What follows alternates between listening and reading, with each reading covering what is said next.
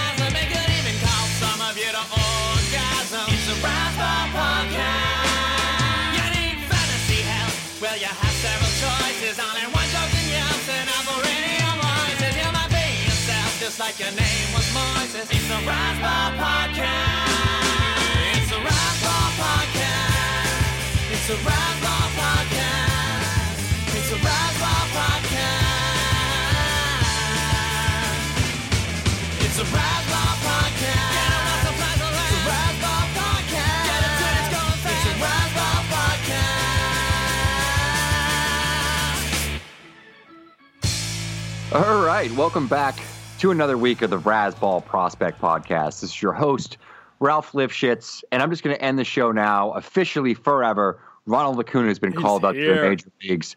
I don't think we're allowed to actually have a prospect podcast with Ronald Acuna in the major leagues, Lance. No, by, by the way, Lance Brozdowski, Hey. my co-host. How's it going going? I'm great. The, the big question, Ralph, the number one question here. Who is the number one prospect now in baseball? I think that would be Vladimir Guerrero. Oh. I was hoping you'd go there.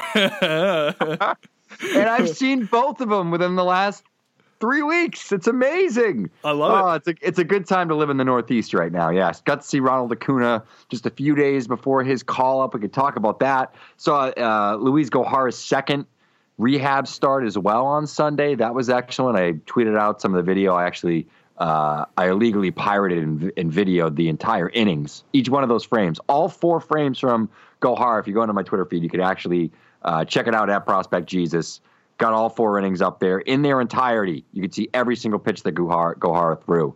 Um, Lance, we're supposed to go to a game tomorrow night, weather permitting. Weather permitting. It is uh, Dylan Tate of the Trenton Thunder versus Sean Reid Foley, who I always call Sean Foley Reid because for some reason that sounds better to me than his actual name. It, it does to- actually sound better. It does. Foley Reid sounds better than Reid Foley. I don't know. Just the flow of it screws me up. But yeah, so that's uh that's the matchup we're looking at up in New Hampshire. I don't know if we're actually going to get out there. It looks like it might rain a little bit, but by the time you're listening to this, you probably will have already known whether we've been there because I'm sure we'll be shooting out some tweets and videos and stuff like that about it. So, Yep. uh, but yeah, that'll be our uh, my and your couple third third look at Bone Vlad and, and also and also Biggio, who is uh, starting to get some hype. He's got a couple home runs. He's batting really high. Yeah, man. He's got a three thirty ish average. I think last time I checked, four home runs. Crazy. Um, a little Does. overshadowed by by the by the talent on that team in terms of, of Bo and Vlad. So uh, we'll see if he hops up. I, a new really good New York Times article on on them written by an individual I don't remember the name of, but uh, it's good to see get some uh, some national national prowess around these guys. I like that. I'm happy for for them and for New Hampshire because I don't think New Hampshire really has too much exciting things in terms of baseball. So. Uh, this is what they get for a little bit until everyone gets called up because they're too good, right? exactly. It's their like professional team now, you know? Yeah, exactly. Good. So uh, I got to ask you too. We'll, we'll, we'll stay on track of your Pawtucket Gwinnett Braves thing here, Ralph. Um, Sure. Acuna in person. How does he rate with some of the other prospects you've seen in your life that have been up there in terms of that elite of a talent? Uh, you know, he didn't do anything. He actually had a good game. I think he was two for three for five. You know, had a, a couple of legitimate singles, and then one that was like a dribbler that that just just barely wasn't foul. It got into enough of the green for it not to be a foul ball. But he did. You know, he was impressive in terms of his speed, athleticism. Um, dude, he really looks like a ball player too. Great swing, nice hands. Everything's really fluid. Uh, as I had mentioned to you after the game, you know, his swing's a little long, um, but he's going to be able to get that stuff on that, you know, the outer the outer quadrant of the plate. The inside, you know, high tight stuff, he might have a little trouble high inside. Um, you know, in the zone at least. So, you know, but as you sort of said to me back, that's not a bad thing for a young hitter. If that's where his hole is, everyone's going to have a hole in their swing. You know, that's not you know impossible to overcome. Um, and you've heard, I think we've all sort of heard that Acuna's swing is a little bit long. So I'd say that's the only negative I had. The speed is very legitimate. He had some loud outs, and it's not easy to necessarily hit the ball out at Pawtucket, uh, especially when it's, you know, it was 55 that day, which is relatively warm, but in the big scheme of things, still not all that warm for baseball. He had maybe one loud fly out, I think, to left field. Um, and I had kind of heard throughout, you know, some of the games that I watched. I watched the, the game the night before uh, which was um, Kolby Allard versus Jalen uh, Beeks, who and, and uh, Bleeks, and, and he had an, Bleeks had an excellent game. Um, Acuna at times looked disinterested, you know, like legitimately looked disinterested. So it's funny. I thought Vlad was more impressive from like a, a bat speed perspective, and I thought that Bo's adjustments and the little things that Bo Bichette does that we talked about were probably more impressive. The total package of physicality, um, ability, and just sort of that uh, uh, um, I would almost say uh, it's uh, confidence that borders on arrogance. Where I think it's kind of playful with Vlad, it's a little bit more arrogant with Acuna. Like he knows Okay. he's good. I see. know? I see. I think that's Um, like, interesting. like he's he- like he's a little more diva. Like I don't like like Vlad to me is like he everyone's gonna love Vlad, He's right? having fun. You could tell. Yeah. It's it's it's in a Vlad's jovial mar- sense. Yeah. Vlad's mar- marketable, you know. Where like Acuna's kind of like, um, Almost more. I don't. I don't know if I want to judge the comp, but Bryce Harpery, where he's got a little edge. yeah, Because like Harper's Yeah. cocky, right? Like a lot of people consider him Um, cocky. He's really, really good. He knows he's good. Hey, I mean, he's got his own own little things. I don't want to compare Acuna to Harper, but that he's persona, more, maybe. uh, he's more. Uh, he's a bit more like, like I, I, don't know, like I was when I was 20 years old. Like he like mean mugs the camera. You know, he kind of like he'll like throw up like fingers in a picture. You know, he's kind of he's trying to look like He's a loose. Don Dada. Like he's, like he's trying to look like like a badass. Like I think he's I I think that he thinks of himself more as like a badass than Bryce Harper, but he has that cockiness that that Harper has. But Har- Harper almost has it in like you know a fraternity brother, like sure, sure. you he know, gets that knock. most popular kid in high school, Zach Morris, kind of a sense Sure. where you know with Acuna, it's like I'm a bad I'm a bad mamma jamma. You know, like that's that's kind of where how it comes off. But I think that plays like. I think he's a gamer, and I said this to Gray the other day. Is like I think when the lights are on, that's when Acuna shines. Like he did he, today. I mean, he's He hit you a know, shot. two games. He hit a That shot. ball was scorched, a and he knew was it immediately awful- too. It was an Oh. awful pitch from Homer It Bailey, but I am pretty sure he saw some awful pitches in AAA. He probably didn't hit out. Exactly. Um, Not that you know, far. so at the end of the day, he is as impressive as anybody that I've seen. Um, yeah, I mean, I've seen Mo Vaughn. I've seen a lot of guys that came up at that, that stick out to me. Chipper Jones, um, Xander. I've seen uh, Anthony Rendon. Um, just you know, guys that were great hitters, but he had the speed. I mean, he is probably the best five tool prospect I've ever watched. I, I Okay. probably say that pretty easily. I don't think I've seen a guy that paired power and speed and hitting ability um, and approach and defense and just all that stuff together the way that Acuna does. Um, he was impressive. You know, you know, not in the sense that he hit like two homers and had like an unbelievable game, but he was impressive in the sense that like, yeah, dude, that's a major leaguer. You know, Absolutely, yeah, and we, we could tell from that from his from his, his first game here Thursday, uh, where he pops a home run. I think he went three for four, three for five, and he had another really really loud out. So he looks good, and it's always good to see affirmation of these top prospects. I think that is something that the prospectors always want from some of their upper echelon talent here to actually see it manifest. You know, we had some. I feel like in the last year or so, we've had some guys hop up into the major leagues that maybe didn't materialize so quick. I'm thinking of guys like Amed Rosario, Orlando Arcia. Those guys were touted. Those guys were like top 25. I saw. I mean, Amed Rosario was top 10. Frankie Barreto's another good one. So it's good to see Acuna up here where he he hits right away, and uh, I wouldn't be shocked to see it continue. I think that he's. I'm really excited. I didn't I didn't catch any his full at bat on Thursday, but I did see the home run highlight and some of the other highlights kicking around. But I'm gonna watch. I'm gonna watch the Braves a lot. I feel in the next couple I, of years. I have the game on. I have the game on in the background to rewatch it, or to watch it, other than highlights right now Yeah. as we speak. So I may be able to like actually look over, and all of a sudden Acuna gets another hit. I like but it. uh, yeah, he was impressive. It was real fun. I was sitting like two. I don't know if you saw the pictures. I, I was did, sitting yeah. like two rows directly behind home plate. So I get a really good look at Luiz Gohara. Um, fastball was sitting in the first 93 94, second, third, fourth, got up 94 95 a couple of times, but sat mostly 93 to 95, mostly 93 94.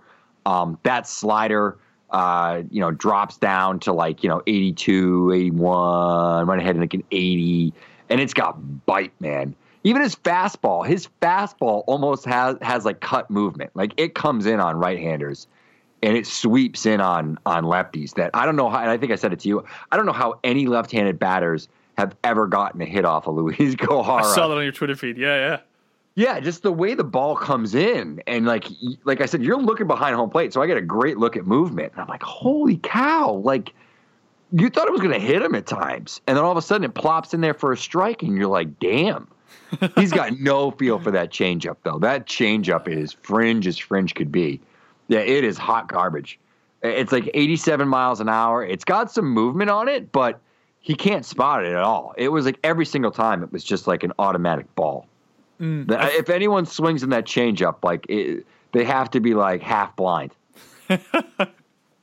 No, I think that that's the thing we often are going to go back to with a lot of guys in terms of on, on any list. You're going to see a lot of guys who are really good two pitch pitchers and who are just developing that other third pitch. That's why, I mean, make your debate on whatever you want in terms of floor for guys and how you want to establish how a guy has a floor. A guy can have a floor with two pitches because you want him to be a reliever, or you can look at a guy with a couple pitches who has three, four pitches, but they're all kind of average. You can consider that a good floor too because he's going to be able to not end up with massive splits. So I'm, I'm interested to see what Gohar does. He was pretty successful with just the two pitches um, in his first little stint. I know he didn't use that change or it wasn't good. So They're so those two pitches are so good, Lance, that um and they they tunnel well because like there were times where like I almost had to look at the gun and be like, all right, that that was a fastball because it had that much Sure. movement on, you know, um that he's got two legitimate like plus plus pitches. I, I would I would I would say it's the best fastball I've seen. It wasn't Wow, as fast. okay. It, it didn't have as much velocity as Brent Honeywell's fast fastball, but it was not hittable. He grooved two fastballs all day. One of them was to like the catcher Mike Ullman or something, and he just banged it out of the park. but it was the only like hard hit ball off of Gohara, and uh, yeah, I don't know. Those two pitches are ridiculous. Um, like I said, better better than Honey. Honeywell had better feel and was way more athletic. Um, I would have t- like bet my life that Honeywell like wouldn't have gotten injured, and it would have been Gohara that was constantly injured, which yeah, kind of is. but yeah. you know, um, but yeah, I mean, those that fastball is as good as I've ever seen. That fastball is Good stuff. awesome.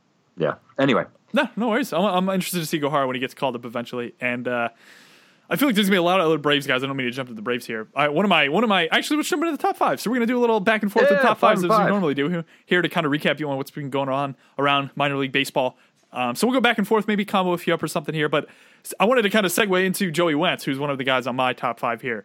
Um, another Braves pitcher. I feel like the Braves system obviously is one of the deepest in terms of arms. To Kyle Wright, Ian Anderson, Joey Wentz. Ka- just uh, Gohara here. Soroka is another one who's going to be called up relatively soon. There's a ton of guys you can go down even deeper on this list too. Um, but Joey Wentz, four starts, 18 innings. He's holding a 2.46 FIP. He's been going about four or five innings per start, which obviously isn't too deep into games, but I think you often see this like a lot with guys who are still trying to stretch out a little bit. He's this big lefty.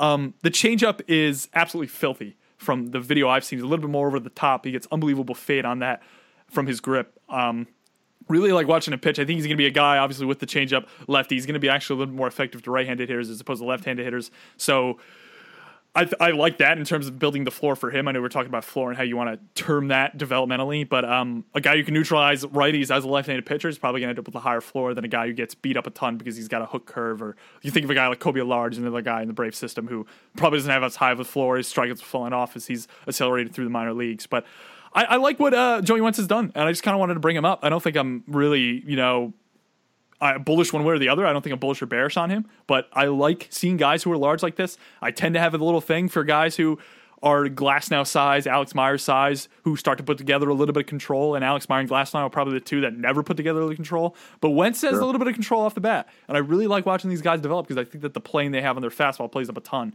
And he's got a disgusting change, as I mentioned. I think he develop. I think there's some decent projection with the curve too. So uh, Joey Wentz going forward, you definitely got to keep on. Ralph, how about you? Give me your number one.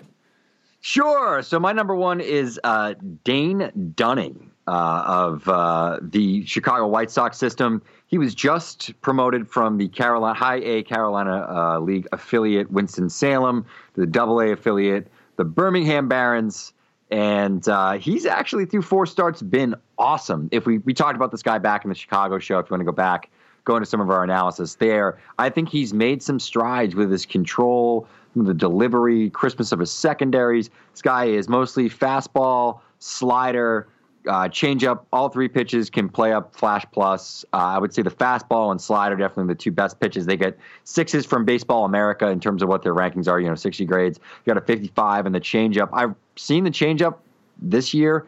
It looks a little bit better. It's it's got some bite to it. Um, I'm actually I'm I'm really interested to see what uh, Dunning does in Double A. You know, against his competition. I think a lot of people thought he was going to be assigned Double A uh, to start the year. He wasn't. You know, ended up in Winston Salem, but like I said, the numbers were excellent. Through four starts, I wrote down here. He's got a 31 to three uh, K to walk, and that's in 24 and a third innings. And uh, you know the ERA and everything else is excellent. Got a like you know 11 K rate, obviously in you know in, in under in under two uh, walk per nine as well. So the numbers are excellent. He's had more control this year. That's kind of what his issue was. This was a guy that was a closer uh, during his time in Florida, and uh, they've made him a starter. You know, since he's been drafted by the White, uh, excuse me, drafted by the Nationals, right, and then traded to the White Sox, if I'm not mistaken. Correct? He was one of the guys in that that uh, Adam Eaton deal. And it's funny. I actually would not be shocked, and I was thinking about this today as I was driving home from work, if Dunning turns out to have a better major league career than Lucas Giolito. What do you think about that, Lance? That's interesting. You actually kind of uh, segued for me. I wanted to ask you, what would you give this trade that the White Sox and Nationals executed, where they give up Reynaldo Lopez, Lucas Giolito, and Dane Dunning for Adam Eaton? So uh, I'm gonna I'm gonna pass it to you in a sec. In terms of responding to what you just asked me, though, I still think I want to take Giolito just because I think that he started to put a little bit of the pieces of the puzzle together in spring, and we saw some flashes of that in terms of his curve. I know some people were getting excited. I know Jeff Sullivan of Fangraphs put together a pretty good piece in terms of how he was altering his mechanics a little bit, dropping that arm slot. Super interesting. I always like when guys make adjustments like that. And I thought he kind of jumped back into the mold. I remember back in the day, in back in the day, I mean like probably two or three years ago, when that pitch, that curveball of Giolito's was touted as one of the best in the minor leagues. One of the however you want to call it, you know, and. uh that fell off pretty quick. And I remember watching one of his first starts for the Nationals at the major league level and just didn't have the same bite. And it was really interesting to me because that's where I started to first kind of understand how some of the scouting stuff could deviate from what you eventually see at the major league level. But uh, yeah, I'll go with Giolito of that trio. I think Dane Dunning is is relatively Ooh. underrated just because uh, he's one of the guys in the system that probably doesn't get the same hype that Kopech and some of these other guys are going to get. But shooting up the double A is going to be super interesting. Ralph, you're going ooh, and you're turning to your left, which means you're you're watching something. What happened? I saw the, the loud out from a, from a Acuna Jr. Ah, there we and, go. There uh, we go. Yeah, man, dude, he put that ball to like almost slight left center yeah, field right? at Great America Ballpark, and uh, I think it was Hamilton actually was like in full stride to have to make a play on that ball. Dang, he's Dang. gonna get anything out there. Yeah. I think it's funny that I've been calling him Acuna, and I never put like the whatever the thing is the over the, yeah. the, the N, and uh, it's actually Acuna. I got corrected yeah. last night by Craig Mish, and I'm like, you know what, Craig Mish, I've been writing about Acuna since like he was in like short season ball. Okay, Craig Mish, give me a break. it is Acuna, yeah. I don't remember who Yeah. told me that, but I think I was corrected as well. So uh, we we got to pass that around. I'll try to stick to Acuna as opposed to Acuna. So It's tough. Gotta- it's tough. Uh, and I said like I'm like uh, I'm like you know I'm from Boston and I'm supposed to not say things correctly. So you get it inherently, yeah. Well, the funniest thing is that it actually took me like a couple months, Ralph, to understand that Michel Baez was not Michael Baez because I swear I called him Michael Baez probably about fifty times. Oh, oh! If you listen to like the first twenty Oh. mentions of him on this podcast with with help, we absolutely called him Michael Baez. Yeah, I just I just plugged an A in there, added the extra vowel. Very funny. I don't think I don't think I knew how to say any of those Padres pitchers' names until I actually spoke with with Chris Kusiolik, and he was like, yeah, yeah. "Yes, Michelle Michel Padres Baez and Adrian Morejon, and uh, oh, who was the other one that I was like, oh, that's how you say." there was someone like that though, but yeah, it's it's funny. It's funny. I, I butcher names. It's a long running joke. No, no worries. Quick here, you got to grade that trade for me. Giolito, Ronaldo Lopez, Oh, Dane okay. Dunning for Adam Eaton. Uh, I gotta tell you, I think it's a good deal for both teams. Like, Really? Okay. um, the Nationals don't necessarily need pitching, do they? I mean, I guess they had at AJ Cole in their rotation for a while. yeah. They whatever. need backhand I pitching, but But I don't. I mean, I, yeah, I guess they could use a guy like that, but I'm not so sure that the way that so, like Giolito is pitching. Um, I guess Lopez has been pretty good, but I, I'm not necessarily a long term believer in Lopez that he's going to be a sub four ERA guy for entire Okay. seasons. Just I don't buy it. Um, and the thing is, Eaton's been hurt. So it's been bad luck. But if Adam Eaton wasn't hurt, Adam Eaton is freaking good. I mean, he's a Oh, really good player. You know, he's just I mean, perpetually and- hurt. He's always going to be hurt from here on out, I think, personally. I kind of feel that way too. That like he's like damaged goods. He's like a old J- AJ Pollock, where he's just going to be Yeah. like a, a 90, 100 game guy. But He's like a he's like a girlfriend that went that went backstage at like a rock concert, and you're like, ah, I just, no, it's not the same. Um, no, not the same. Not the that same. was very sexist to me to say. So anyway, um, yeah, I don't know, man. I, I mean, I, I I think it has the. I think I like it for the that- White Sox side. Yeah, it, it has the possibility that we look back in three years and we go, wow, like Because it only takes one of these a- arms to hit, right? what a what a deal um what a deal for the white sox yeah and at this point two of them are at the major league level um Yeah. and one of them is pitching pretty well and was my number one guy um it has the it, all three of these guys are in the rotation and w- one of them you said hit so one of them is like an all-star okay Not even that. Uh, like, what if one of them's like a perpetual like three eight four ERA guy, it- like better than depends league what we get average? You know. If, Yeah, if, okay. if Eaton has, like, That's let's fair. say Eaton has two healthy seasons and he continues to have the highest expected batting average in baseball, the way he does right now, if he was like four games where he hit like two homers and hit like 350. Um, hmm. It's tough for me to just write that off because he's a dan- he's a really good player. If he's good this year, and let's say the Nationals win the World Series, and he's a contributor on that team, which isn't a it's really not a long shot, Lance. I don't. No, no, no. I Uh, think he could definitely be a contributor. I don't think actually. I don't know if I don't know if I could say it's a bad trade. I don't th- I don't think in any way it's a bad trade for the Nationals, but I think it has the ability to look back and be like, "Ooh, that didn't work out so well." Because I think a lot of Sure. it is Eaton's health. Because I, I would bet they would still make that deal today if they were guaranteed like a healthy Eaton all last season and then this year. Yeah, would You know. no, I agree with that. I think you've kind of helped me to understand here that it's it's probably a little more even than I thought it was. I think that just the name value of those three names coming back and the fact that Eaton's hurt already just made me kind of go, well, I'd rather just take a shot in the three arms. But in terms of necessities for the Yeah. respective teams, it's like the Nationals need that outfielder to play well. And if you look at the White Sox, they probably need one of those pitchers, so they're willing to bet on three of them. So, all in all, I think it's a pretty good trade. But I thought I'd just bring that up. I want to also bring up, Ralph, we'll jump back into this kind of five by five here. Peter Alonso of the Mets, double A. Uh, 16 games, he's got six doubles, three home runs. He's walking at a 15% clip, which is about, I think, three times as much as he did last year. Of course, small sample. I think he's around 15 games, as a lot of these guys we're going to talk about are. Um, Ks are up a little bit as well. I'd like to see this approach change from him in terms of the walks. I'm not exactly sure if it's going to be sustainable. I know walk rate probably doesn't take. It's going to take more than 16 games to stabilize. Probably something around like 50ish to 60ish. Last time I checked that Fangraph stabilizer tool that I, I tend to use every now and then, but Yeah, I, Alonso's interesting because he's one of those guys who you know if you get to, if you get consistent stats like this, if this expands out over 100 games, you're going to get a really nice sample from him in terms of home runs and power and slug. He's going to look really good on the OPS side of things. You stat sheet, you stat sheet scout him, he's going to come across well. But then you watch the swing, and from my perspective, I don't really like it. It's a weird, funky swing. He's got kind of like Uh. this hand pump. It's uh, it's kind of Alan Craigie. If, if you want to draw that comp a little bit, but Alan Craig did, I think, a lot smoother and had that crazy, crazy year where he was just a hitting machine for the Cardinals. But um, I, I always think of hand pumps like that. A hand pump uh, in terms of just dropping the hand. So if your hands start high and you drop them almost to like your waist, or just even even smaller, you could even do it just out in front of your body a little bit. You know, you notice this with a lot of guys in terms of trying to elevate their launch angle a little bit. Mac Williamson is a guy I know hot topic now that everyone's talking about. If you watch any of his adjustments, his hands are much much much lower. Loading his hands much much lower, and and Austin Meadows too is another guy who did it for the worse, from what a lot of people say. So this is a hot topic in terms of lowering your hands is trying to get that launch angle up. I think that's one of the most simple things you could do as a hitter.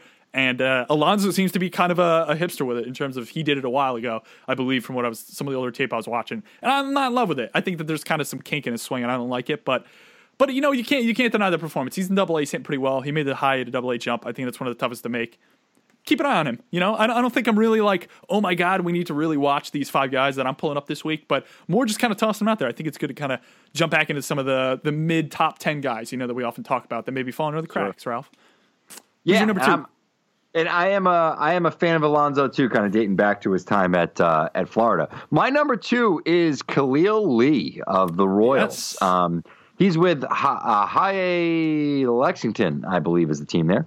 Um, but he's made some nice adjustments at High A. I think one of the biggest things that we were sort of concerned with last year was the fact that he stole 20 bases, but he got caught like what 19 times or something crazy. He was caught a ton. He is six for six so far on the base paths this season. That's huge. Um, he's hitting well, you know, good average. He's hitting for some power as well. Uh, the uh, walk rate is insane. Um, you know, we're looking at like a 20 plus percent walk rate at the moment. Uh, K rate's down from the 30, 30 number that he had last year. Still not great. It's about 25%. Um, but, you know, it, I think the fact that he's hitting for some power, he's been more efficient on the base pass, he's still getting on base a ton.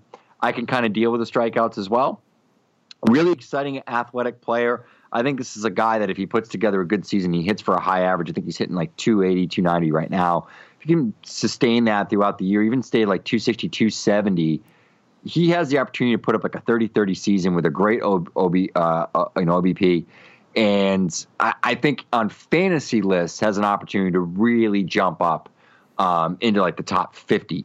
Just sort of the way Monte Harrison did last year, but I think he potentially could be a better hitter than Monte Harrison is.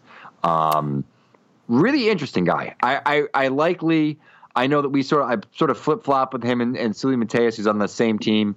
Um, and I think we sort of flip flopped on when we did we did, the yes. section it was a of the- debate.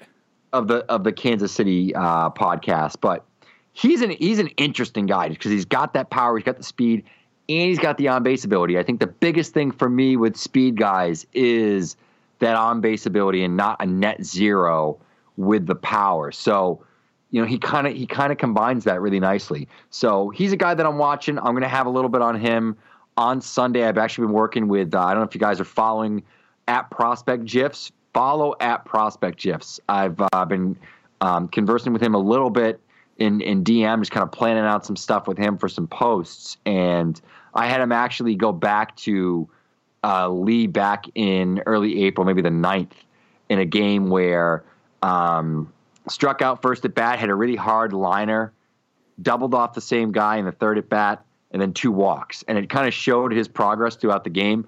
I had him do the same thing with uh, Cavan Biggio, so I'm going to be rolling some of those out this this week, sort of using the uh, the the gifs that he had put together at full at bats, sort of tell the story a little bit. So uh, big shots to Prospect GIFs. Follow him, like I said on Twitter. He's putting out a lot of good stuff every single day. He's doing a lot of screen captures, almost like the pitching ninja of the prospect side Oh. of things. So uh, he put together some Lee stuff for me. So I'm excited to share it with everybody. And I figured I'd have him as my number two. He's a guy that uh, he's been getting a little bit of buzz amongst the prospectors the last week or so on Twitter. And uh, I think he's one to follow and maybe add if you know you're in a league where 100 to 120 prospects are owned and he's not owned.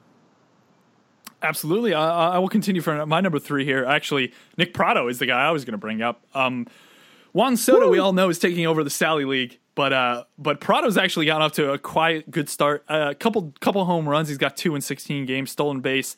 The Ks and the walks put, look pretty stable year over year in terms of what we're looking at for him. If you want to compare, again, small sample on all these guys here, definitely qualify that for anything we're bringing up in terms of stats, especially rate stats. But um, Pratto's a guy who I really, really like the swing of. I think I've always brought up on this podcast that I like compact power from the left side. One of the reasons I like Pavin Smith so much. Pratto is probably a little bit more has a little bit more generation in terms of his coil, in terms of his lower half, and how he gets into that from the left side. And I like that a little bit more about him. It probably deviates a little from the purely compact power, but I think for what he does with his hands and everything, it is still compact as a whole. So I enjoy that a lot. I enjoy a guy who takes the compact power thing that I love and maybe brings that out a little bit more and teeters between almost a little bit of a long swing and almost a little bit of, of really, really compact power. But uh, say say like a Jeren Kendall, where back in Vandy when he had like absolutely no stride whatsoever, that's like the most compact of compact. And then really, really long is a guy we'll get into even on the uh, the Ray side of things, Jesus Sanchez, who I really, really like. His swing's pretty long, but makes really, really good contact. Um, but yeah, Pratto's one to keep an eye on. Another one, I'm, I'm just kind of bringing up some guys here that I was I was kicking around looking at the stats of and, and seeing that they're consistent year over year. Um, and I'm, I'm interested to see one thing particularly with him is is Pratto's swing plane. I know his ground balls are up a little bit this year, uh, right around the 50% mark, which is something you don't really want to see. I don't know if he's a guy who maybe they start to suggest like a hand adjustment with and getting him down. We were talking about that with Alonso. Was his hand started a little bit lower, triggered the launching a little, little, bit more and embrace that. But uh, I'd like to see Prado maybe do that in the future. I'm not really sure what their plans are in terms of developmentally for him mechanics on his on the mechanics side of thing for hitting. But uh, he's a guy to keep an eye on. I think that there's kind of a weird base of, of Royals prospects here, which we haven't seen in a while in terms of Pratto, Seuly Matias, and, and Ralph just mentioned Khalil Lee Yeah. here. They're building up something. It's good to see as, as Royals, uh, anyone's a Royal fan out there. I think And they that got, you uh, actually have a little bit of hope. and they have I think two compensation picks at maybe 34 and 35 this year.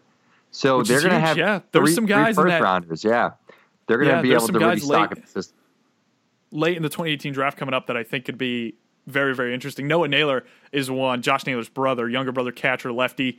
Yep. Stupid, stupid, fun bat to watch. I, a buddy of mine up in Toronto. Shout out to Richard Burfer here. Um, huge Noah Naylor fan, and he was more projected like second round, and I've already heard his name kicked up into the first in that comp round. So you look at a guy like that. Like there's some deep guys I think in this draft, particularly that are come that's coming up that could be super, super interesting for a team that has a couple comp picks where they can take a shot on a couple guys. So looking for the Royals to be one of those teams. I'll kick it back to you, Ralph. Who is your number three? Yeah, so my number three, I think, is kind of an interesting guy. I don't know. He's more he's he's more of a potential Sagnof for me. This is Brian Miller, Okay. uh, outfield prospect for the Miami Marlins. He was, I think, I think he was a first rounder last year. He was a comp pick, I think.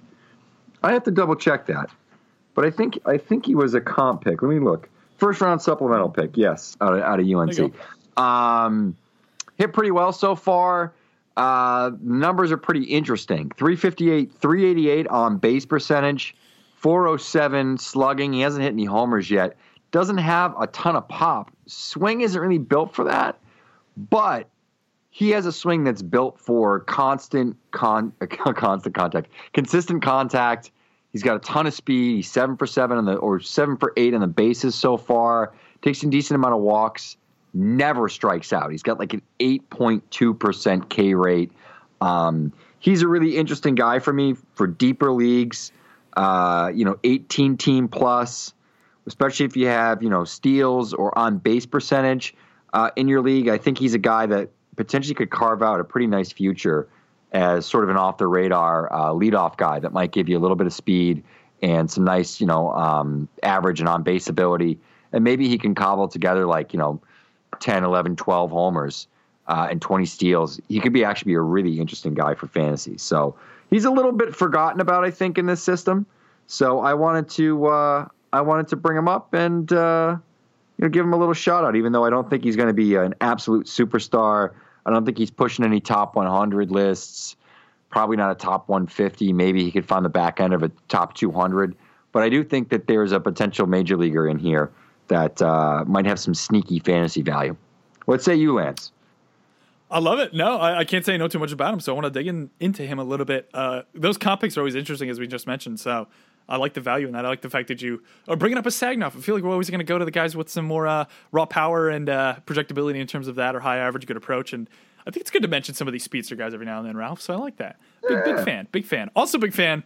Actually, maybe not the biggest fan, but I, I like watching him, and I always like bringing up some guys like this who are are drafted last year, and kind of we get a second look at. I'm always going to try to bring in one of these guys, and uh, as long as me and Ralph kind of do this five and five back and forth. I brought up, I think Hunter Greene a couple weeks ago. I'm going to bring up Austin Beck now, who's off to not a fantastic start. Uh, the K rate's down a little bit to 21%. I know that was lingering up in the high 20s. He's got a lot of swing and miss, um, which is one of the bigger concerns here, but even for his size, I think there's a lot of latent power with him, and I think this is something that even scouts kind of agree on in terms of what I'm reading and what I've seen around the industry. I know Eric Longenhagen's pretty high on his pop. He's got sneaky, sneaky, sneaky good pop here. It's probably like 60, 70 raw. I'd like to see it maybe get to 60 in game. Um, a little, a lot of projecting, not a little bit of projecting going on, a lot of projecting going on, just because there is a lot of swing and miss. But in terms of five tool outfielders out here, Austin Beck, um, really raw, super, super young. I like the assignment they gave him. Um, as I mentioned, the K's are down a little bit. He's got a homer and a stolen base. Um, the aggressive assignment, he's only 19, 296 average, 426 slug. Discipline improvement, as I was talking about with uh, with Pratto, actually, um, or excuse me, with Alonso and his and his discipline improvement on the walk side of things, is something to just keep an eye on.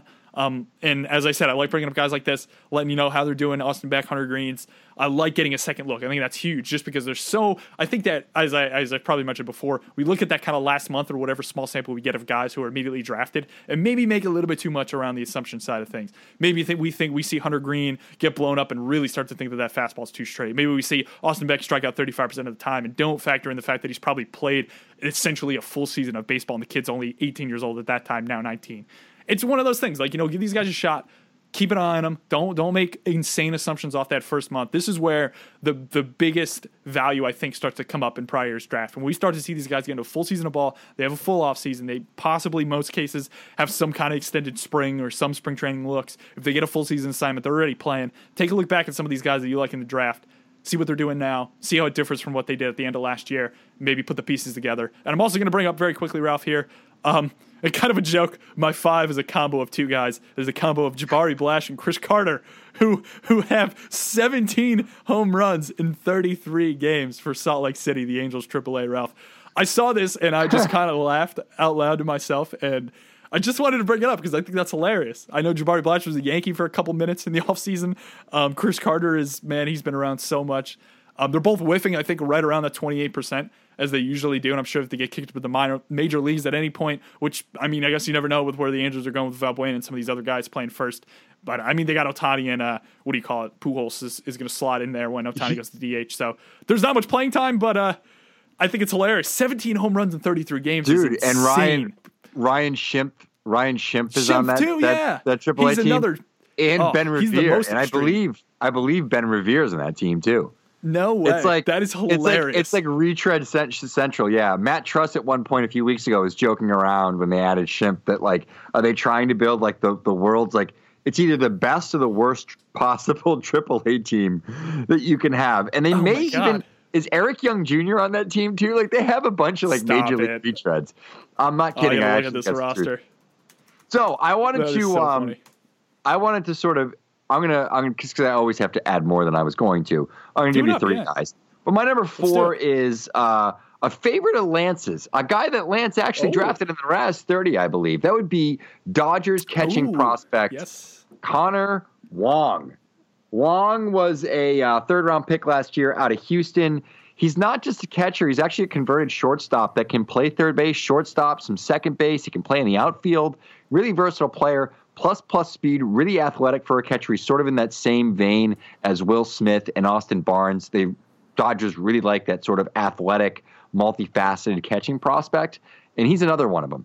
Uh, so far in the young season, he's got eight homers in 14 high A games. He is slashing 357, 419 with an 857 slugging.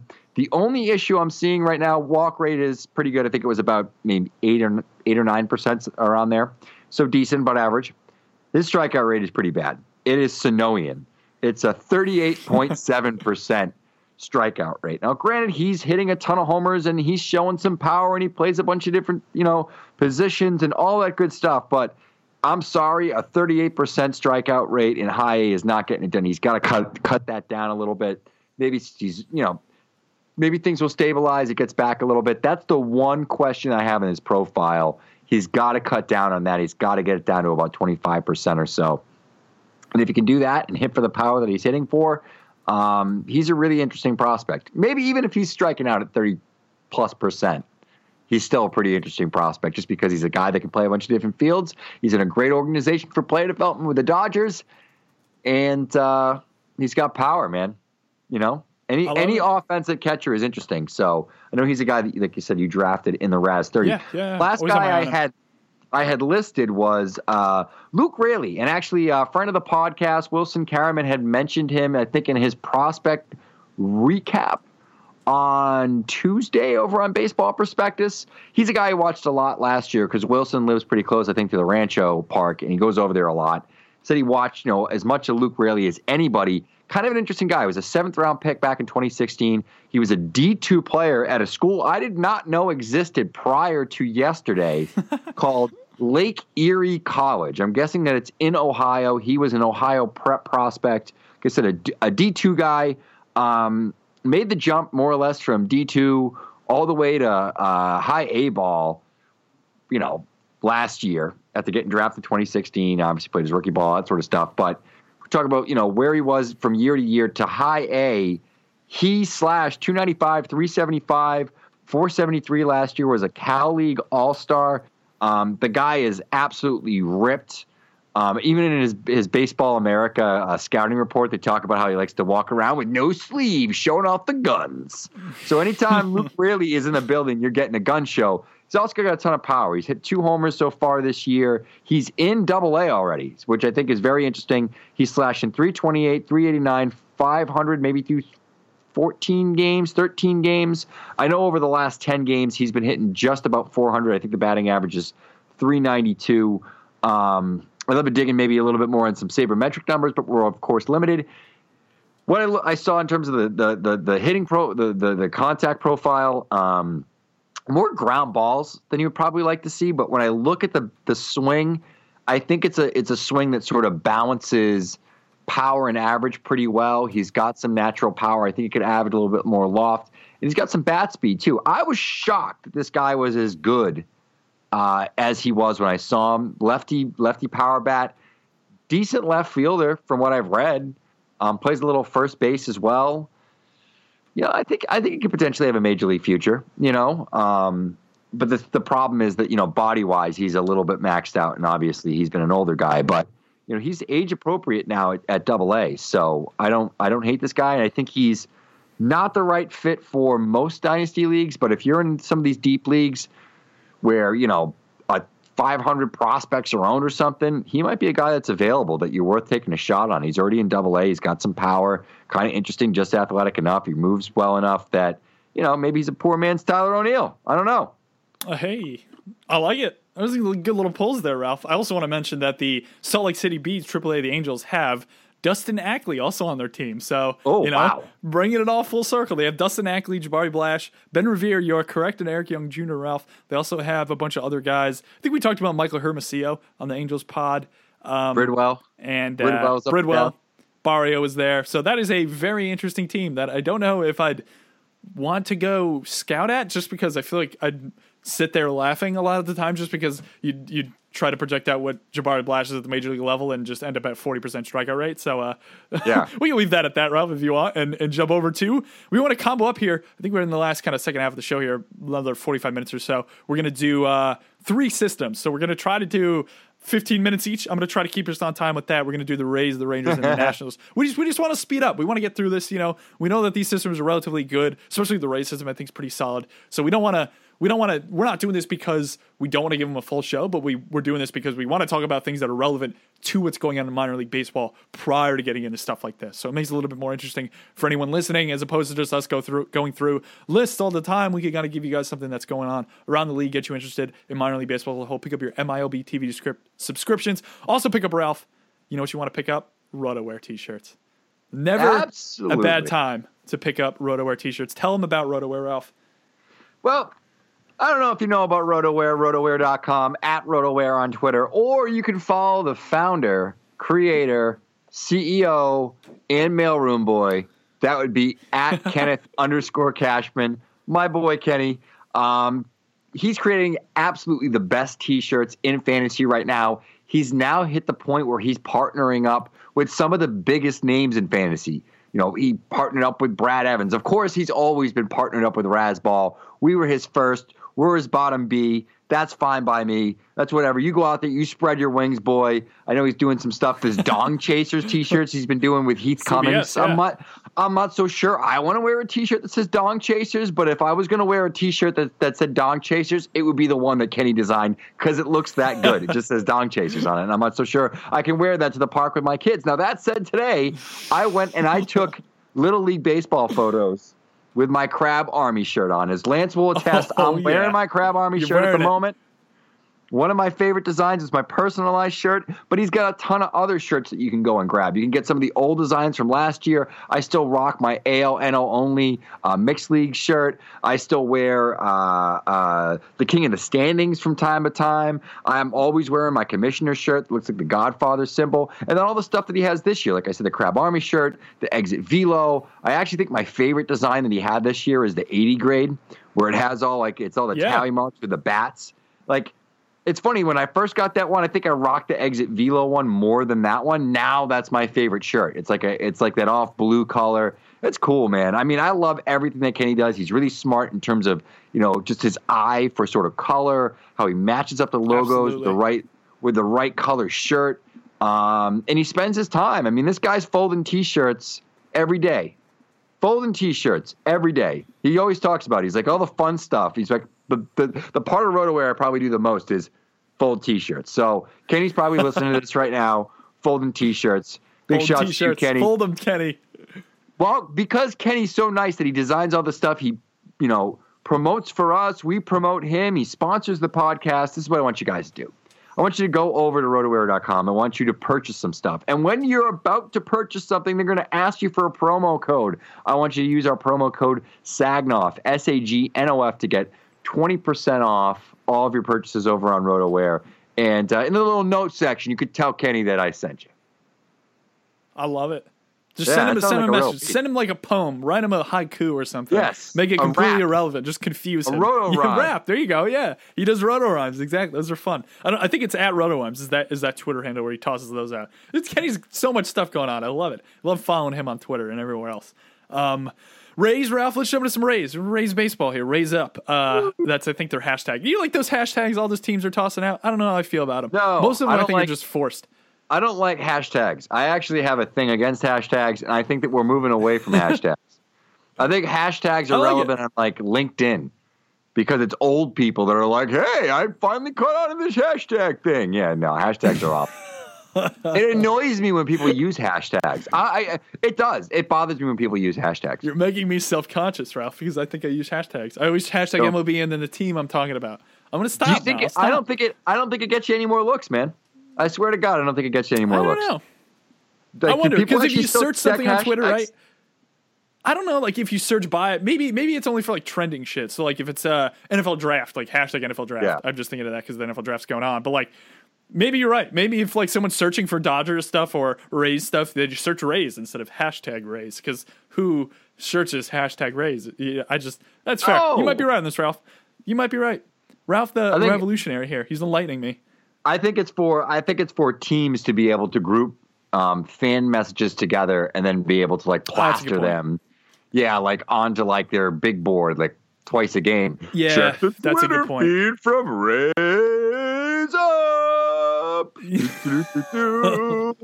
yeah, I, I don't know. Part time part time PA announcer here.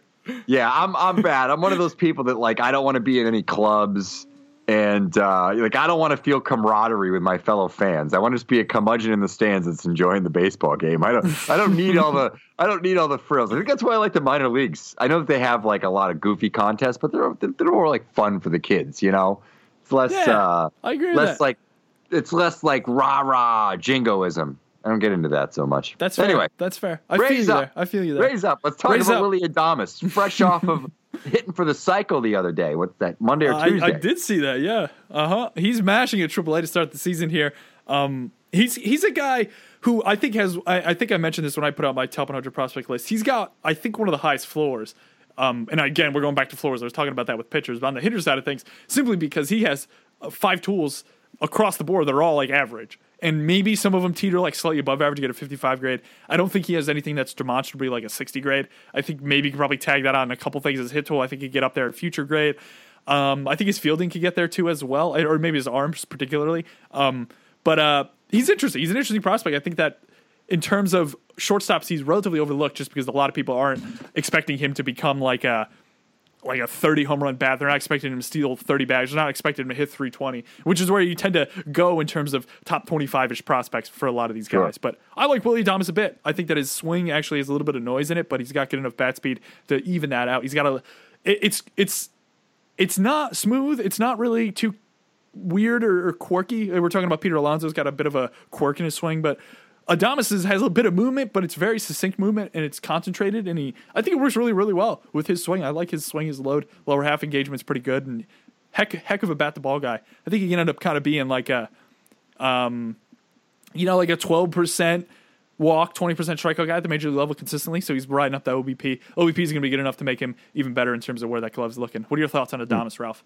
Yeah, I got a good look at him last year in that, that Brent Honeywell um, game I took in. I took in a whole series with Pawtucket versus uh, Durham last year. Um, and he was, you know, 21 years old. He didn't turn 22 until September.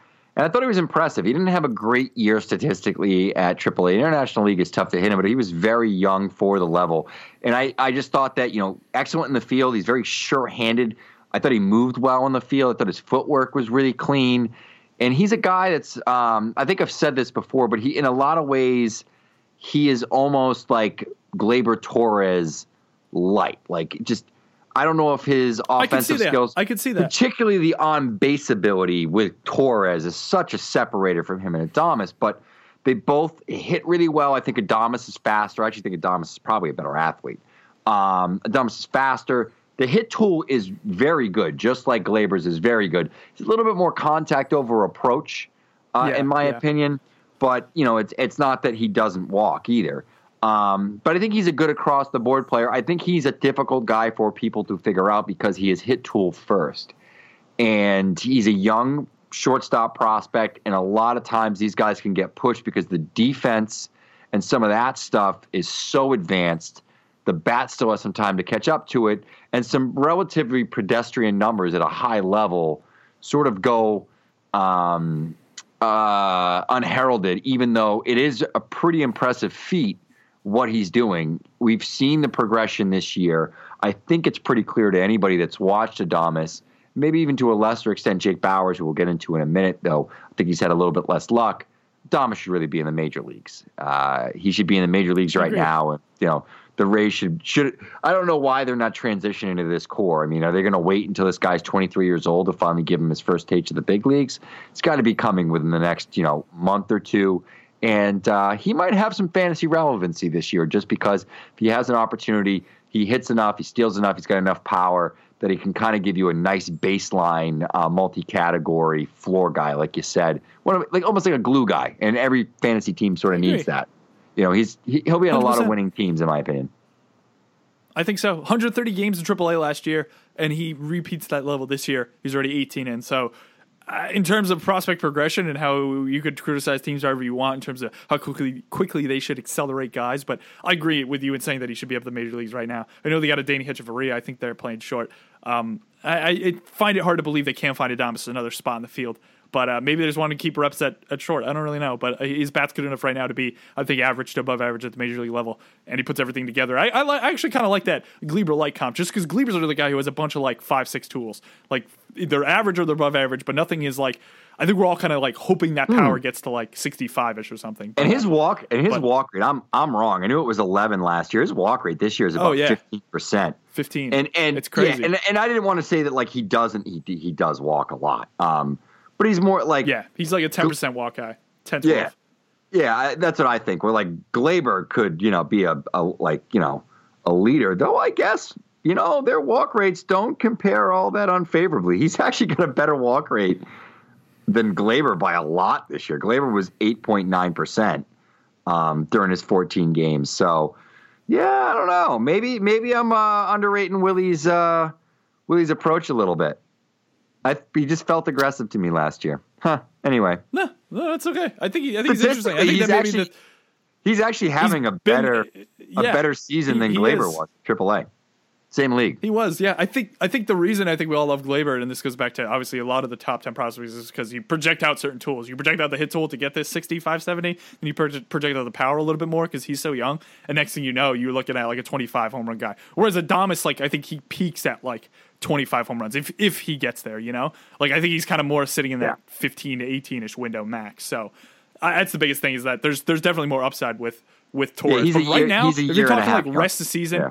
Yeah, if you're talking like rest of the season with these guys, if they both get or, or Torres is up, let's say Willy Adames gets called up, they both get full playing time. I think you'll get relatively even production. You're going to end up paying a ton more for Torres. So, dynasty leagues, you're obviously going to hold Torres above Adames, but Adames is a fun piece to hold.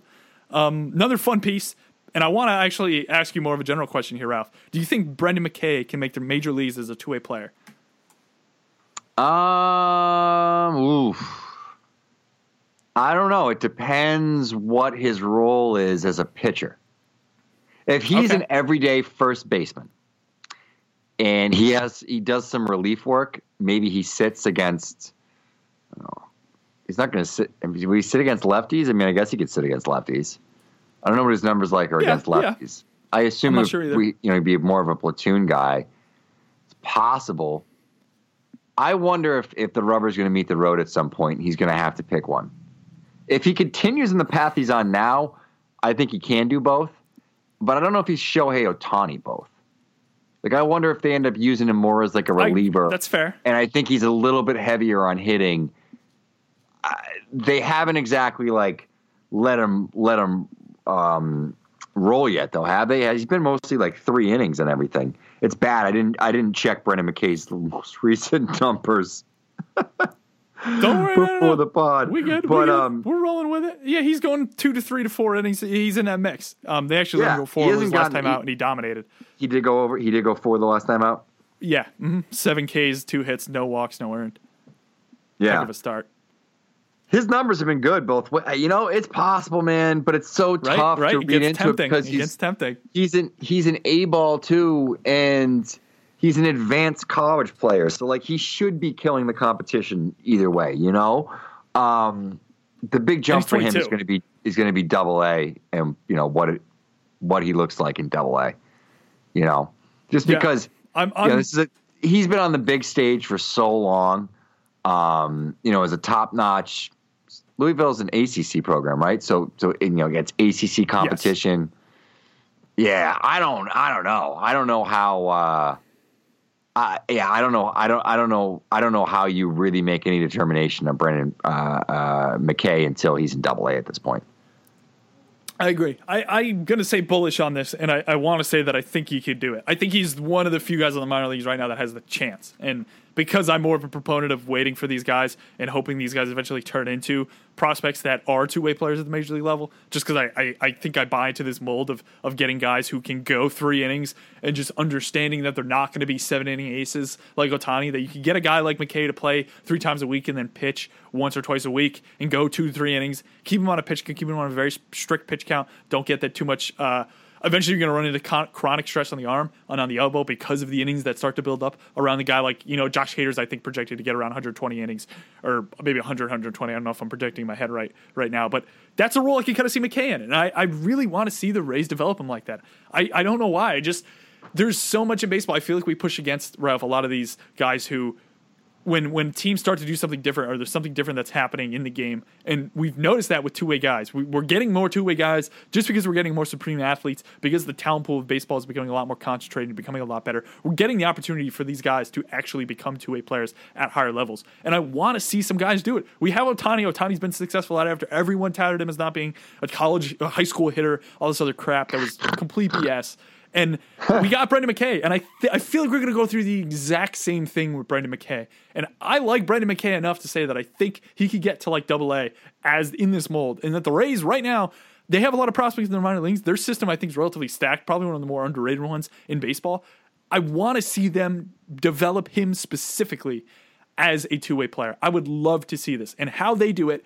And how they do it can set the precedent for other teams to try to do it. Because that's the thing that I think is most interesting. And I talked to I, I injury expert at injury expert on Twitter, Will Carroll, fantastic follow. He knows a ton about the industry. He works for Motus Sleeve, which is kind of like this sleeve, has a little sensor, syncs up to an app, tells you your elbow stress in your arm, cost effective way for anyone in, in high school and college, etc., to kind of get arm stress readings. It's a really, really cool product. He knows a ton about this stuff. And I asked him a while ago, and this thing that he said that stuck with me is that we just don't know how to w- manage the workload of guys like this. He thinks that there's absolutely a way for a guy to play up the middle of the diamond. He's saying second base, shortstop, center field, and pitch on occasion.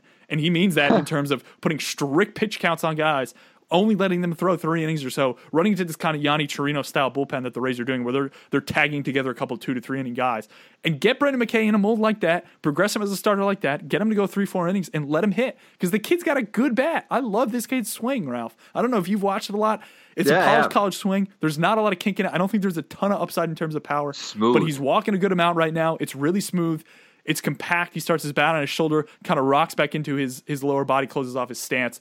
Hands are quick, loads him low. I like his launch angle. I think his bat path's conducive to a bit of power, mm. bit of contact. I don't think there's too much in terms of holes in his swing. I'm a fan. I'm bullish on McKay. Yeah. I want to see them develop him as a two way prospect, which muddies the field for fantasy side of things in Dynasty, just because you're not going to get an ace and you're not going to get the full time first baseman. But in terms of real life and how I think McKay can change the game, and I, I'm I'm all in. I love McKay. I really really like McKay. But if you're in a dynasty league that has uh, daily daily moves, daily roster moves, like I know I'm in an 18 Oh, he- team yeah, head to head, to head league, you know, if I can move him back and forth and like it's a salary cap league, dang. I mean, he he's worth a ton because uh, essentially I'm getting two players and a guy that can fill in in multiple spots. It's a holds league. Um, you know, uh, in certain formats, he could be an absolute killer. Like I wish I had bid more Absolutely. on Ohtani in our free agent period this year because now I'm like, now that I know he has the ability on both sides to actually for it to totally translate, I would have actually saved money by investing in both because I have like platoonish guys like Matt Joyce on my bench just because I know Yeah, there'll be certain days where he's spots. great to play exactly and and money from my uh from my budget so i think in certain dynasty formats i know a lot of the stuff that i play in the deeper leagues our daily moves and our salary cap and i think a guy like brendan mckay um, offers a really nice alternative so what do you say Uh, you want to go through jesus sanchez who i'm shocked is listed at three on any list and not number one but i guess i kind of get it from a this kid. fantasy from a fantasy perspective, I would say he's my number one Rays prospect over I Willy it. Adames. I like it. think that the upside is higher. This guy can be a middle of the order, you know, corner outfield bat, masher, hit for some power. He's got a little bit of speed. I think he'll grow out of that, but he could have it early in his career.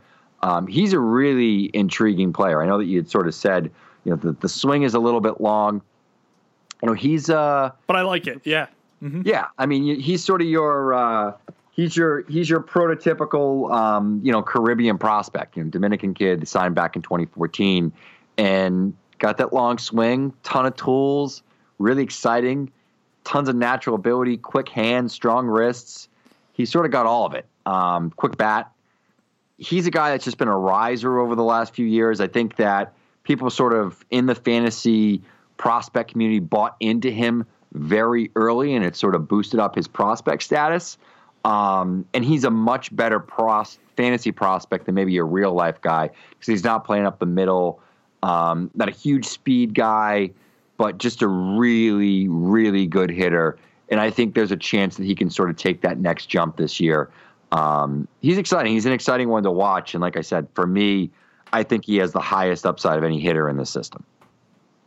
Absolutely. I think that you covered everything there. The thing I, I always kind of actually, in watching him aesthetically, I actually always think of Estevan Florial when I think of Jesus Sanchez. I almost tie them together like one for one. I feel like Jesus is almost like a poor man's Estevan Florial. I think Florial has more speed, as we're talking about, probably a little more ability to maybe stick in the center of the diamond in terms of center field. I think Jesus does end up in a corner spot, but as you're saying, I think he ends up as a middle of the order corner spot guy, which boosts that value a ton in terms of RBIs and production and what eventually the Rays turn into in terms of a system, in terms of batting order down the road in a couple years when we actually see some of these guys in the minor leagues come up through the majors. I'm a big fan of Jesus Sanchez. I think you are too, Ralph. I think I have him inside my top 30. Yeah. I feel like he's one of the few guys who like really isn't brought up a lot. Honestly, I think he's mentioned every now and then, but no one's ever Yeah. like, oh yeah, he's Jesus Sanchez. You know, I, I have him in my top ten. He's like everyone has him like thirty on their top one hundred, and it's just like here's Jesus Sanchez number thirty, and like no one puts him thirty one, and no one puts him twenty nine. He's like right there all the time. But uh, I'm, He's I'm got not wrong with five that. I'm fine homers with that. I know, yeah, he's killing it. But uh, a little, I actually, yeah, Estevan Florial, who I think of, a little bit of even like Curtis Granderson, and you mentioned like the growth of him as a whole. He he actually has put on a ton of weight. If you watch any of his older tape, he's a thin kid. I know, I don't think he's too too tall, but uh, he had to have been like 170, 180 a couple years ago, and they have him six three. Yeah, he was easily He's not like tall. In the, he's not tall in the Lance sense. I'm six four, so I mean he's not. I'm taller than him, but no, I'm kidding. But he's up to. I saw him on Fan, saw him on Fangraphs listed as two ten right now. So I agree in saying that he's going to slow down the speed side of things. But you look at there's a good video I think of him on YouTube. I don't remember who put it up. I think it's from spring though. He's got some meat. He's got some stature. He filled into his body, and I think that I love guys like this because if you watch some of the older tape, he is a scrawny individual, and now he has put on weight, and I think you're going to see some of this power start to come out. I don't think it's a fluke at all in saying that either, because he's got the swing, and he's just putting in some more power. He's tapping into a little bit more. Big fan. Um, I'm going to pass it to you for Wander Franco, Ralph. For Wander Franco, uh, we haven't seen enough of Wander Franco, but I'm anything I'm anything I'm going to say on Wander Franco, I'm just going to uh, uh, send send you over to Ben Badler because Ben Badler absolutely loves Wander Franco. I think he actually wrote up the report for Baseball America. Uh, he grades his hit and his power at, at 55. When I talked to him in the offseason, I think he even bumped it up to 60. Um, sort of, you know, your prototypical number one kid in the, the J2 class back in 2017. Hits for power, hits for average, middle of the order sort of upside as a shortstop. Uh, you know, he's Eric Aybar's nephew. I don't think he's anything like Eric I Aybar. Yeah, he's Eric Aybar's nephew. I don't think he's anything like Eric Aybar personally in any way, shape, or form. Good switch hitter, hitter, excellent bat speed from both sides. Um, you know, plays a good shortstop. He's pretty physically mature at this point too, but he is super young. You know, March first, two thousand and one. Oh, Jesus. So I mean, we're talking, we're talking. You know, this guy just, this kid just turned 17 years old, so he's a long ways away. But he is an exciting one to dream on, and uh, was a really nice get for the Rays. Another guy that I actually just traded for in a dynasty league was uh, Lucius Fox, who's having a really good year. I think he's hitting 350, Oh, yeah, yeah. 360. He's in high A. He's he's you know a good good speed guy. Um, power, not ton of power. Good good hit though, and he's a plus plus runner. Plays really well in the field. Um, little shortstop. I think he plays some outfield as well. Um, he was a big J two kid a few years ago. Um, another guy that I like a lot in this system. I just want to mention before we uh, move on to Bauers, Yeah. which I think will finish this off, is uh, Austin Franklin. I think this kid is actually pretty good. Has an opportunity to jump up in terms of his prospect status. Um, he's got a plus curveball, above average fastball, above average change.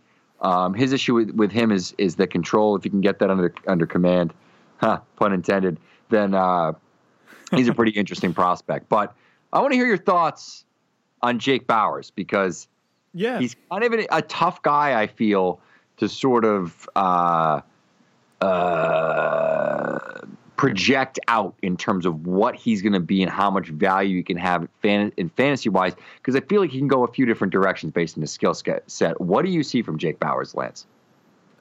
Yeah, I think that I, I actually would probably consider myself more positive than neutral on him. I actually kind of like him overall. I like his swing a lot mechanically. I think he's a little more upright of his setup. I think there's going to be some holes in his swing, which is where you see that average sitting around like the 250 ish range, 240 ish range, I think, through the minor leagues. Um, so I don't expect him to be kind of like a 260, 270 hitter, but I think that there's a very interesting combo of this first base style speed pop. Um, he's got a beautiful swing bat path. I love his bat path a lot. I think that's going to be conducive to a ton of power once he gets up to the major league level. I think it's going to be not. It's not going to be like 70 raw. It's not even going to probably be 60 raw. But I think it's above average enough to the point where it ends up being 18 to 22 right in that window. Probably more. I'd say maybe a, a, a tick over Adames's power. Um, maybe even a little bit more than that, if he kind of grows into his body even more than he has. He's 6'1", 195. He's already 22, so maybe not too much more on the growing side of things. Fangraphs is giving him a 55 on the raw, 50 on the game. I'd probably go like 55 on the game and 60 on the raw. I think that that's reasonable in terms of what you're looking at with him, but that's splitting hairs again. He can take a walk, which is one of the biggest things for me, which again pushes up that OBP. So the points leagues, sure, makes it a little bit more tolerable, but for a team as a whole and for them finding a spot on the team, makes him a lot more tolerable as a player that he's walking. You can post maybe a 330 OBP right around league average as opposed to being like a 240 hitter with no walks whatsoever and not being able to find a spot. But I consider myself positive on Bauers. I think that he's interesting. I don't know if he's crazy upside kind of guy. I think there's going to be some holes to lefties. I don't know how he does split wise, but I keep an eye on him. I'd like to keep an eye on him, and uh, I'm a fan. I'd say I'm a fan overall in terms of all these, you know, Bobby Bradley. There's a lot of these first base guys I think we've chatted about, Ralph. And Bauers is one that I kind of feel like he maybe fell through the cracks a little bit just because the power is in, in that 35, 30 ish range. But I think that there's enough skills overall where you can produce some value.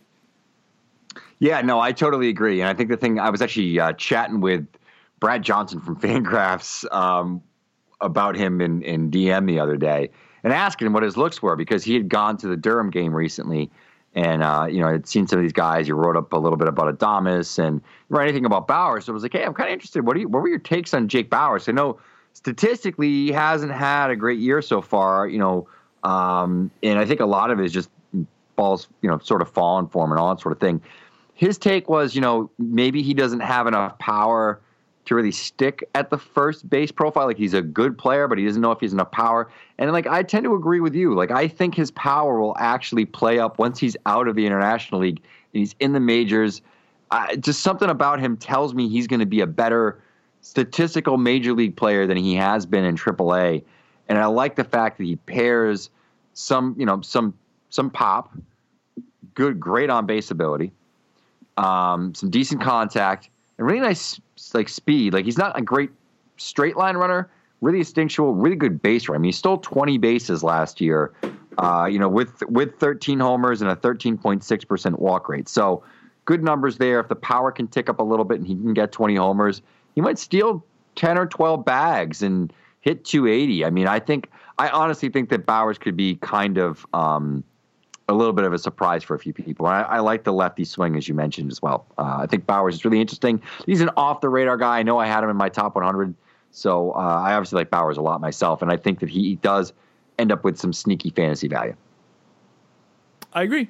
I agree. That runs through the Rays list. I know we probably could have made that an entire pod and gone back and forth on all those guys, but uh, yes. you know, we got to be efficient here. We got to be efficient here on the Razzball Prospect and no, podcast. So. And no Honeywell. TJ, we know what the deal Yeah, is with Honeywell. yeah, we're know. not going to go. We're not going to. We're not going to rehash that tragedy. Let's just move on.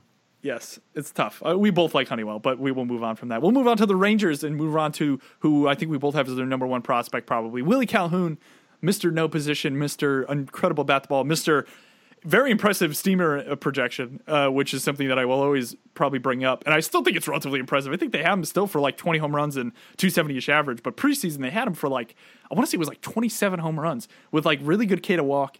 Everything was very smooth with him in terms of what they're projecting him out. It's probably one of the more aggressive rookie um, projections I've seen. Um, again, hit tool is unbelievable. He's got an approach to the plate. He can walk. He can take. Uh, he's not going to strike out above 23% probably. He's going to settle into that, you know, 18 to 22 range, I think, and, and sit there most of his career. Um, the upside here is, again, we're looking at, you know, I think we're going to end up with like a 275, 30 home run guy. And I think he could settle into the middle of an order. It's just a matter of what kind of playing time they want to give him because there's really no position for him. And that's what creates a massive discrepancy between real life prospect and prospect prospect. Or, excuse me, real life prospect and fantasy prospect because real life prospect, I probably wouldn't want him on too many teams because you almost already have to bring him into the DH role by the time he's 26. But otherwise, fantasy side, he's unbelievable. He's probably even, I mean, you got to put him like top 20 on fantasy lists just because just of what Oh, yeah. you're going to get production wise immediately right off the bat. Like this kid's this young, he's coming up, he's going to hit high 200s with easy power and it's going to show up and manifest. So, yeah, I don't think there's really too much to say about about Calhoun, Ralph. Do you have anything you want to add? We no, uh, I've been covering Calhoun since the day this podcast started. Um, right after he got drafted, he was a sleeper guy that we had mentioned and sort of been into. Um, he's been in the top twenty, of my top one hundred for a long time. It's going to remain that way Yeah. Probably for another year if he doesn't get called up soon, break his limits. But you know, once he does get called up, I'd like to see him in that DH role. I, I think he, the bat is legit enough that it can play Um, and I think he's a little hurt. I think he's a little hurt that he didn't get an opportunity to break camp with the major I leagues. he so said too, as, yeah. he said as much. So um, I think once this kid comes up, it's going to be gangbusters. Can hit for power. Um, I don't think he's going to have a great batting average, but it's always going to be a pretty good batting average because he doesn't strike out a lot. Um, good bat to ball skills, hits a lot of fly balls, hits a lot of power. Um, and he's kind of built a little bit like a bowling ball. So I love Willie Calhoun, and I think eventually he's going to be up, and uh, you're going to be excited to own him on your fantasy team. Want to talk a little Leody now? Probably the most exciting I'm prospect actually- on this list. I know, and I think I'd probably lean a little lukewarm on him. I, I was looking at some of his stats and kind of his swing as a whole, and I, yeah, I don't know how much I'm buying it. I think that there's a lot of projection here going on with a couple of his tools, particularly on the power side of things. I think that's maybe where I pushed away the most in terms of calling him like a. I think I actually have him probably outside the top 50, but for people who are putting him inside their top 40 or 50, um, you're probably doing that number one because you appreciate him as an athlete, which I can ob- objectively say he's a fantastic athlete from the speed perspective and everything he could do on the diamond. But his swing isn't the greatest right now to me. I don't love it. I don't think it's conducive to too much power. It's relatively level. It reminded me Yeah. actually a little bit of like when I was doing some analysis like Cristian Pache. And Leody has more natural power and natural loft than Pache does, but Pache had a very, very level plane. He's a guy that I think I don't know if we've talked about him at all, but I don't think he's hit a home run yet after hitting two off Sean Newcomb in that Braves inter squad game. But, uh, Today, Jason Jason did Woodell was at was at his game. No, a double that he thought was gone, and it uh, it like Ah. nicked off the high part of the wall. Ended up a double, but uh, he just said, you know, sound off of Pache's bat this year is different. That uh, he's making better contact. But continue, go back into uh, Leody. Yeah, no, no problem. Yeah. So, I mean, that's the thing for me. I think that you can look at this a couple ways. I'll try to keep this quick. You can look at this a couple ways. I think that you could look at it as either you're okay with projecting out some adjustments that he has to make in order for him to actualize anything above average power is my thing. So he's got the level bat path. They can adjust that relatively easy. And he also has probably a little bit of a leg kick that I think they could kind of change up. It's more for timing basis right now. I don't say, I can't say I love it too much. It's more of like a pick up and a put down, but there's really no inherent weight transfer in his lower half. He's not coiling or anything. It's more of a, it's high, it gets up there, but it doesn't bring any power forward. It's more like straight up and down. It's a vertical toe, vertical uh, leg lift that I would rather see him either cut out entirely and stay on that front foot a little bit more and almost go to no stride or pull back into that more and get more power going. So he's got to pick a couple directions here. And I think that what I like doing with guys like this, where I think they have to make adjustments, is as opposed to ranking them as though they have those adjustments, I would like to rank them a little bit lower, leave him in like the 60 to 70 overall prospect window and wait for those adjustments to happen and then bring him up. So that when people who are in the 40s with him right now see those adjustments, I, I think it's tough to rationalize bringing that even higher. So that's kind of my logic. I guess kind of gives you a little insight into how I kind of rank sometimes, and and just not assuming adjustment on some guys, even though guys change their swings all the time. So that's where I am with Leody. You seem like maybe you're a little bit more aggressive on him, Ralph. Tell me why. Yeah, I just um, I like the the total package of you know everything he puts puts together. The fact that you know I think it is impressive when you consider all those things, and the fact that he is still very raw and was okay at at full season ball and got the assignment aggressively as an 18 year old. You know, out of spring He training. did, yeah. I'll give him that. 19, 19 this year, you know, back in full season ball. Um, I like the bat path. I don't think it's bad. I think it's conducive for contact. I think he's going to hit for a lot of contact. Yes. yes. He's so young at 19 all season. I mean, he doesn't turn 20 until September. He's got time for that to develop, but he's got a lot of good baseline tools. I think his pitch recognition is pretty well. He stays well through the ball. That I don't think the contact is bad. He's got some all fields approach as well.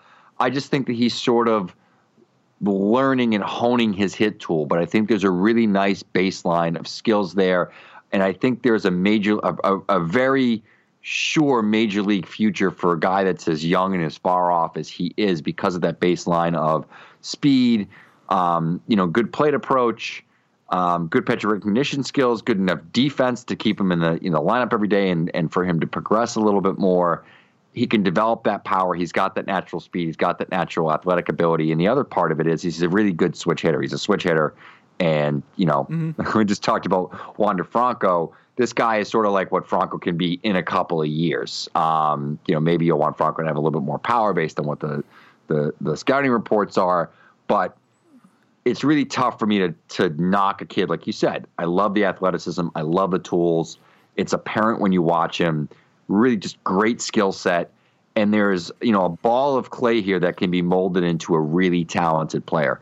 And I guess that's what we're dreaming on with the Leody. But um, I've been aggressive in ranking him. I don't know if I'm as aggressive as some people have been. Um, but I did pick him to have a, a 2020 season this year, actually, as one of my bold predictions over like on pros- the Prospect One show with uh, with the Welsh from uh, in this league. Yeah.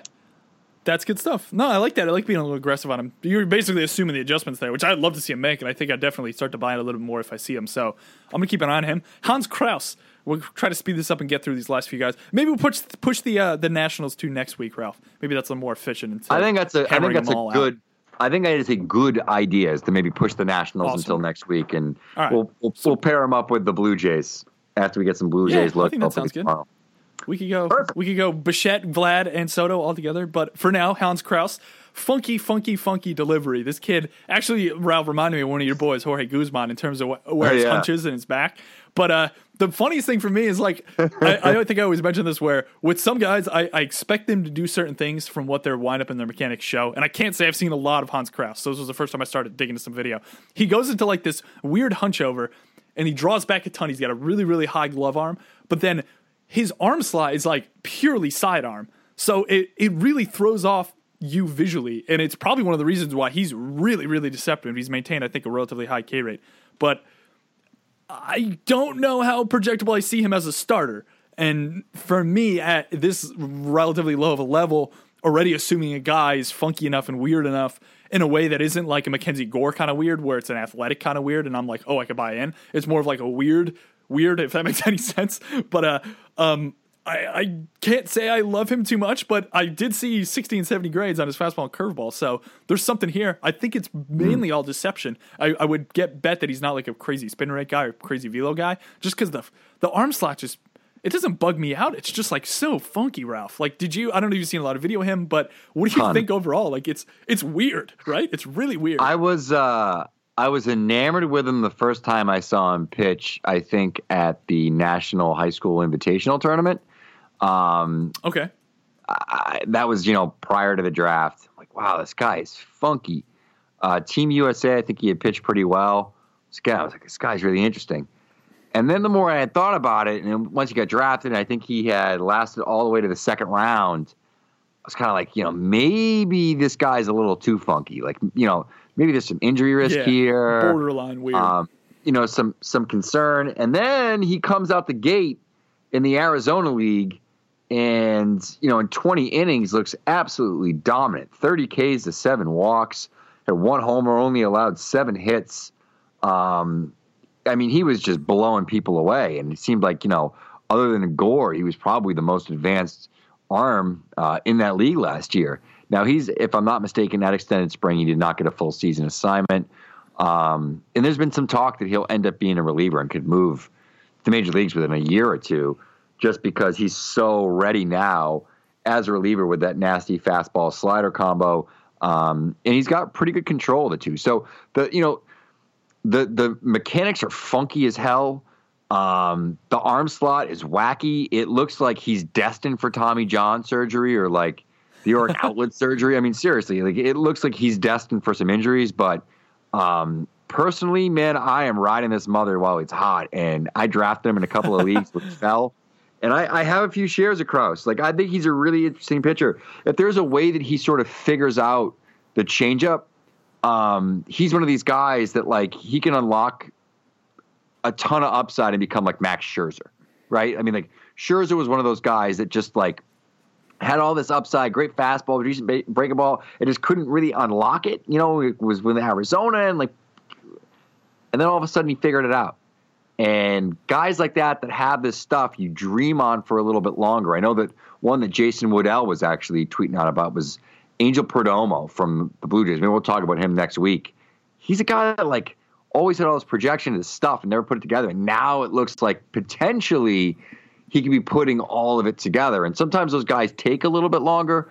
Crouse, if they decide to pursue him as you know uh, a starter and they feel he needs a third pitch, which I think he does, um, it might take a little bit longer. But the upside with Crouse is immense, um, just because his stuff is so nasty, he's so funky, and I think it's so tough for hitters to sort of time the ball out of his hands.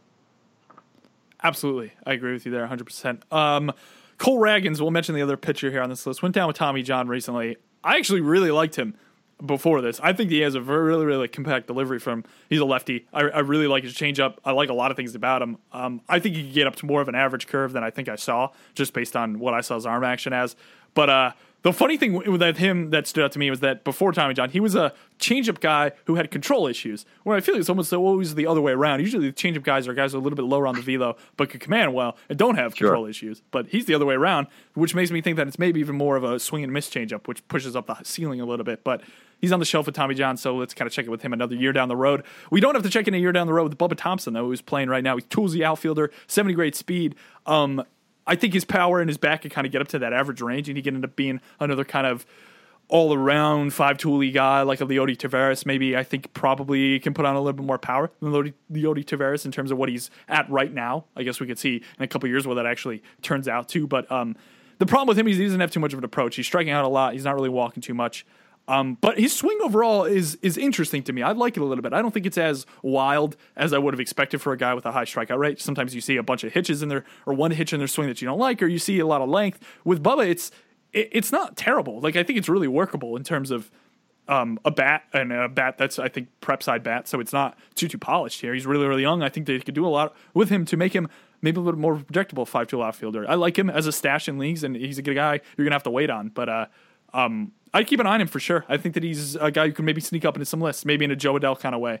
Um, where he, in another year down the road, we're looking at him and going, huh, there's a lot of tools here. Maybe not. Well, Jo Adell is like crazy, crazy power. I think that a lot of people try to project out. But maybe Bubba doesn't have as much power, but he's got 70 great speed. He gets the 50, 55 ish power, game power, actualized uh, at the peak of his career. I think that that could turn into a really valuable bat on the fantasy side of things. What say you, Ralph? Yeah, I was going to say, you know who he reminds me of? And another guy that was drafted by the Rangers, actually, the first round guy. Um, a little bit later in the first, though, back in 2012. Lewis Brinson. He reminds me a ton of Yeah, Lewis Brinson, where he has that that raw sort of profile. He can co- go a couple different ways in terms of what he ultimately maxes out as. There might be more power in the profile than we think. There might be more hit tool in the profile than we think. At this point, it looks like it's more power and speed, and just a really interesting all around skill set that he brings to the table. But another um, prep kid that the Rangers had sort of plucked that they now need to develop a little bit more. He's in extended spring training as well. Um, so we're not seeing any of him at the moment. But yeah, that's who he reminds me of is kind of um, Lewis Brinson. We like to comp prospect to prospect.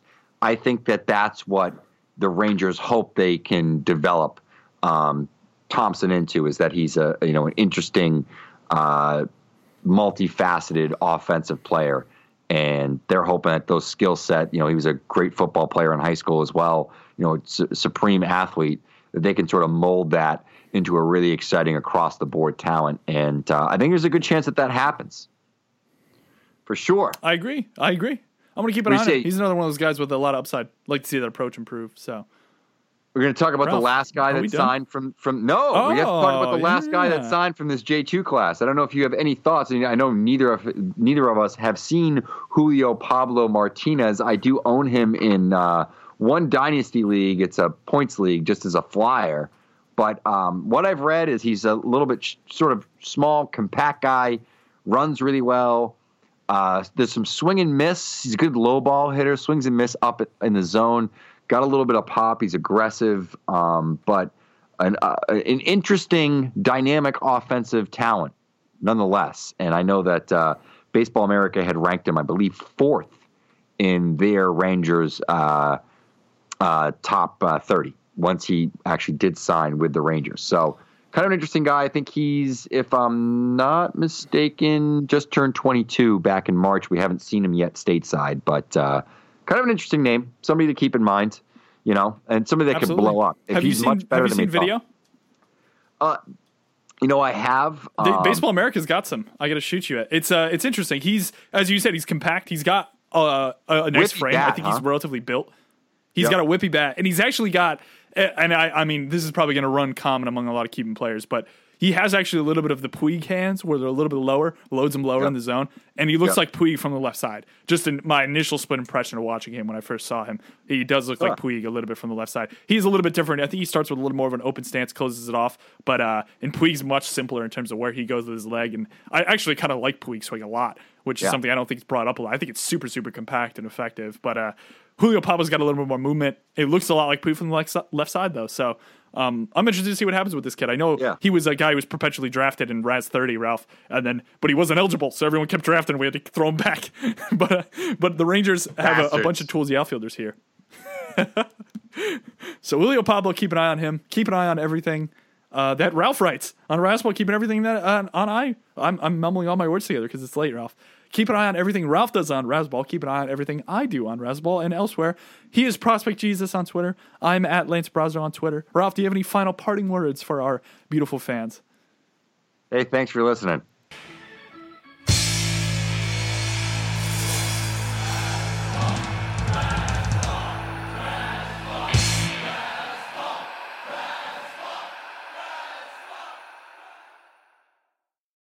Privacy policy and terms and conditions posted at textplan.us. Texting enrolls for recurring automated text marketing messages. Message and data rates may apply. Reply stop to opt out. The pandemic has been hard on all our kids. New studies show more than one in three children who started school in the pandemic now need intensive reading help. That's right, millions of kids in kindergarten through third grade in the United States cannot read at grade level. Here's the good news your child can be reading in just 30 days, guaranteed, with Hooked on Phonics. Even if your child has been struggling, Hooked on Phonics will teach your child to read in just 30 days, guaranteed. And right now, you can get started for just $1. Text the word grade to 323232 right now. Hooked on Phonics is highly effective and incredibly fun, and everything can be done right from home and in less than 20 minutes a day. For more than 30 years, Hooked on Phonics has been the proven learn to read program that kids love to use. Text grade to 323232 and teach your child to read in just 30 days, guaranteed. Text grade to 323232 right now and get started for just $1. Text grade to 323232 now. Text grade to 323232.